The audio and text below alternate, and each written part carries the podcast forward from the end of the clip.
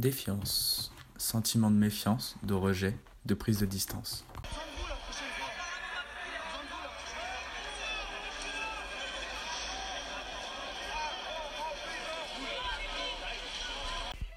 Pourquoi une partie des Français méprise-t-elle ses représentants politiques et ses institutions?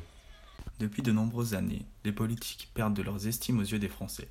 La société accorde de moins en moins de confiance vis-à-vis de ses représentants, ce qui laisse place à un sentiment de mépris, voire de défiance.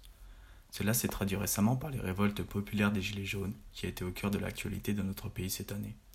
Les gens exprimaient un trop plein de mécontentement qui s'est ancré dans leur cœur au fil des années, dû aux conditions de vie trop pénibles et à l'absence de réaction des politiques. Les derniers sondages confirment aussi ce mépris. Seulement 23% des Français accordent leur confiance envers leur président, et 25% dans le Premier ministre. On peut donc se demander quelles sont les causes de cette défiance.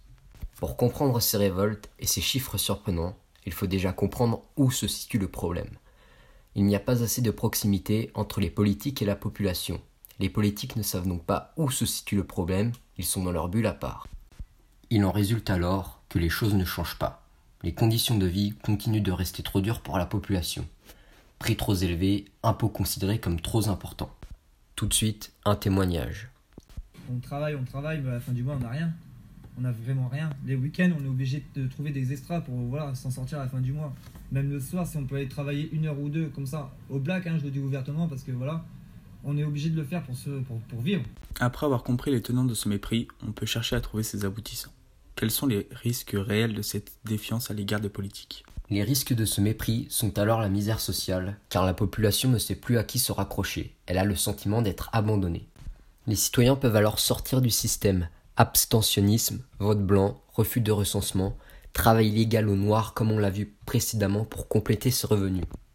Un cercle vicieux va alors se mettre en place. En effet, plus la population va se sentir abandonnée, plus elle va s'écarter du système et moins les politiques vont pouvoir cibler et résoudre le problème. Mais il arrive aussi que des révoltes sociales éclatent, comme c'est le cas des Gilets jaunes. C'est simple. On demande de vous guider, vous amener au pouvoir pour nous guider.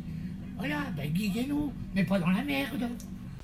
Mais alors concrètement, quelles sont les solutions à apporter pour satisfaire la population et éviter ce mépris? Les solutions possibles à apporter pour éviter ce mépris vis-à-vis des représentants politiques et des institutions se situent du côté du gouvernement. Il doit favoriser l'utilisation de sondages pour mieux cibler les attentes de la population.